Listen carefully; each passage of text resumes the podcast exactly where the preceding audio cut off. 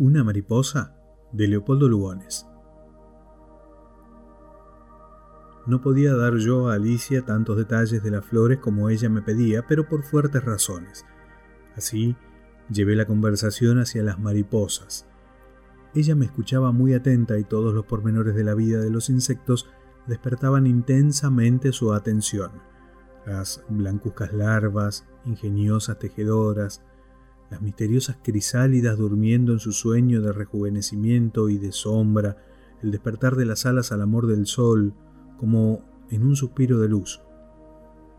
Cuando, agotados ya mis conocimientos entomológicos, proponía pasar a otro tema, ella, con la adorable impertinencia de sus 13 años, dijo: «Hágame usted de eso un cuento», y yo preferí contarle una historia en que, por cierto, hay también un amor. Cuando Lila tuvo que partir para un colegio en Francia, conversó con Alberto, que era primo suyo. Conversó cosas que debieron ser muchas, porque hablaron 3 horas sin parar, importantes, porque hablaron muy bajito, y tristes, porque al separarse, él tenía los ojos hinchados y ella las naricitas muy rojas y el pañuelo bastante húmedo, a lo menos más húmedo que de costumbre y no por exceso de heliotropo. La tarde en que partió Lila se puso muy triste la casa de la abuela y Alberto dio en pensar, mientras miraba llorar a la pobre vieja, que su traje negro era de luto por su padre y que su madre había muerto cuando él nació. Pasaron así largos, muchos días de silencio extenuantes. Alberto no hablaba a la abuela porque no sabía qué decirle y la señora, viendo al chico tan triste, no podía sino llorar más, comprendiendo que semejante tristeza era inconsolable, porque ella sabía muy bien que los primos eran novios y que por lo tanto tenían que llorar mucho si eran novios de verdad. Fue entonces que Alberto se hizo cazador de mariposas. Aprendió a manejar la red con delicadeza, a clasificar las lindas prisioneras y a colocarlas muy artísticamente en lucidas vitrinas, cada una en su alfiler, con las alas bien tendidas. Aquello le distraía por más que ciertas veces, sobre todo por la tarde cuando manchaban el cielo grandes colores desvanecidos y los árboles se vestían de silencio, llorase un poco todavía recordando estas palabras de Lila: «Si me olvidas, yo te recordaré de algún modo. Tenlo seguro que no he dejado de quererte». Pero no lloraba mucho en verdad y cada vez lloraba menos. Poco a poco las mariposas llegaron a preocuparle por completo y ya no tuvo otro cuidado que su colección cada día más brillante y numerosa. La abuela, viéndolo contento, fomentaba aquella silenciosa y honda afición y nunca tuvo Alberto que lamentar la falta de un alfiler o de una vitrina.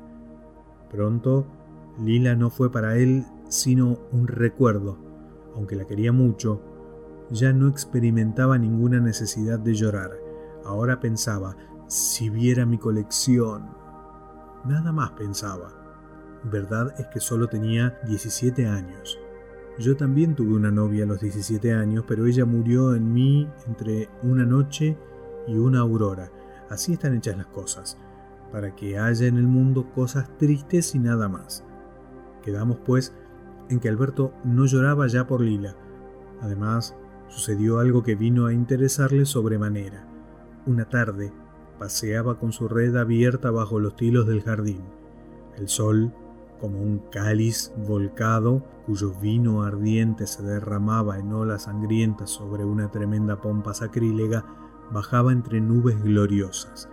Había silencio bajo los árboles. De repente, sobre una mata de juncos, Alberto percibió una mariposa de especie desconocida. Era blanca, pero tenía sobre las alas 2 manchas azules como 2 violetas. No recordaba él haber visto otra igual ni en las colecciones ni en los libros técnicos. Era verdaderamente una maravilla, un ejemplar completamente nuevo, y es de suponer que desearía poseerlo. Entregóse a la cacería con pasión, pero aquella mariposa era terriblemente sagaz y siempre se colocaba fuera del alcance de la red, aunque no huía definitivamente de su vista. Y así se pasó la tarde y vino la noche, y Alberto se acostó muy contrariado y soñó hasta el amanecer con una mariposa blanca que tenía 2 manchas azules en las alas, y el otro día volvió a encontrarla en el mismo sitio, persiguiéndola otra vez infructuosamente y volviendo a soñar con ella.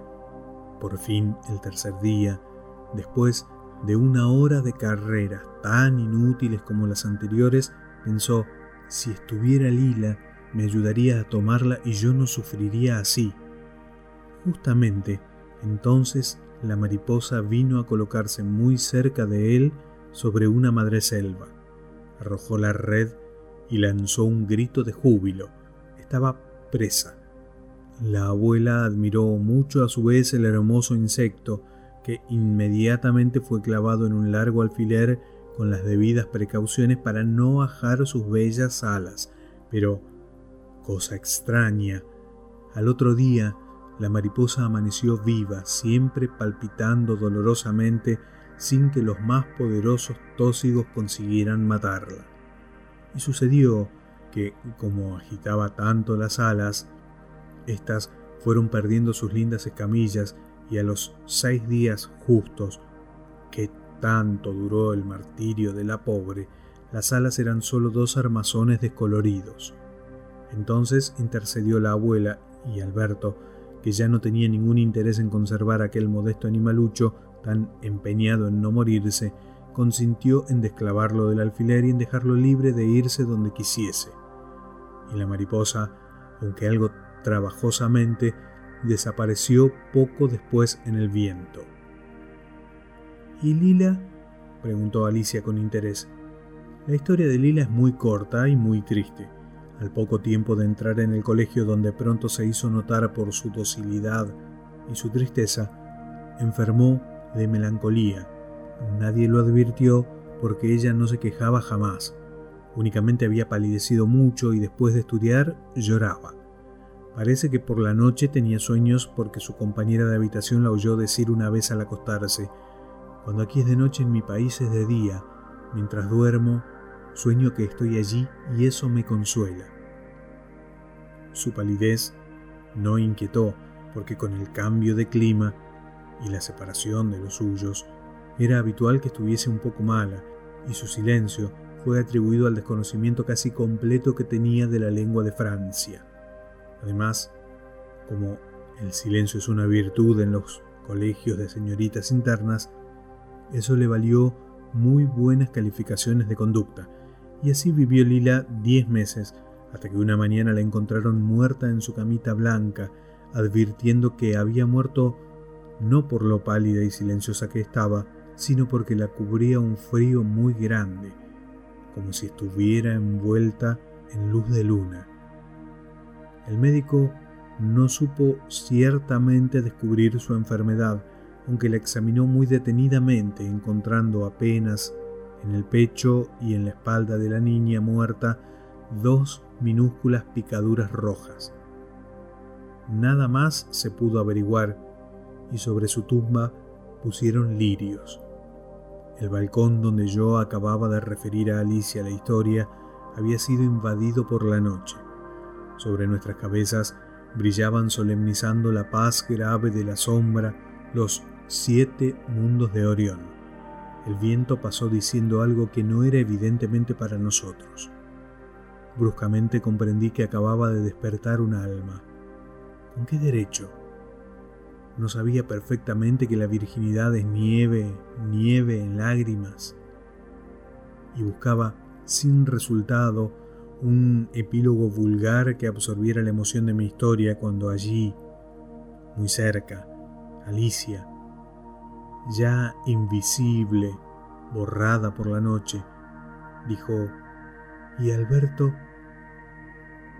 Una esperanza consoladora brilló en mi espíritu. ¿Alberto? Alberto, sí.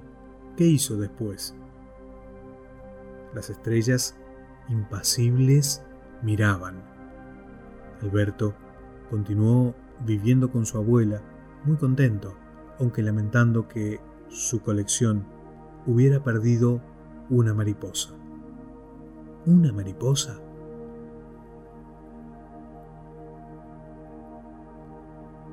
del libro Cuentos de Leopoldo Lugones, Una mariposa.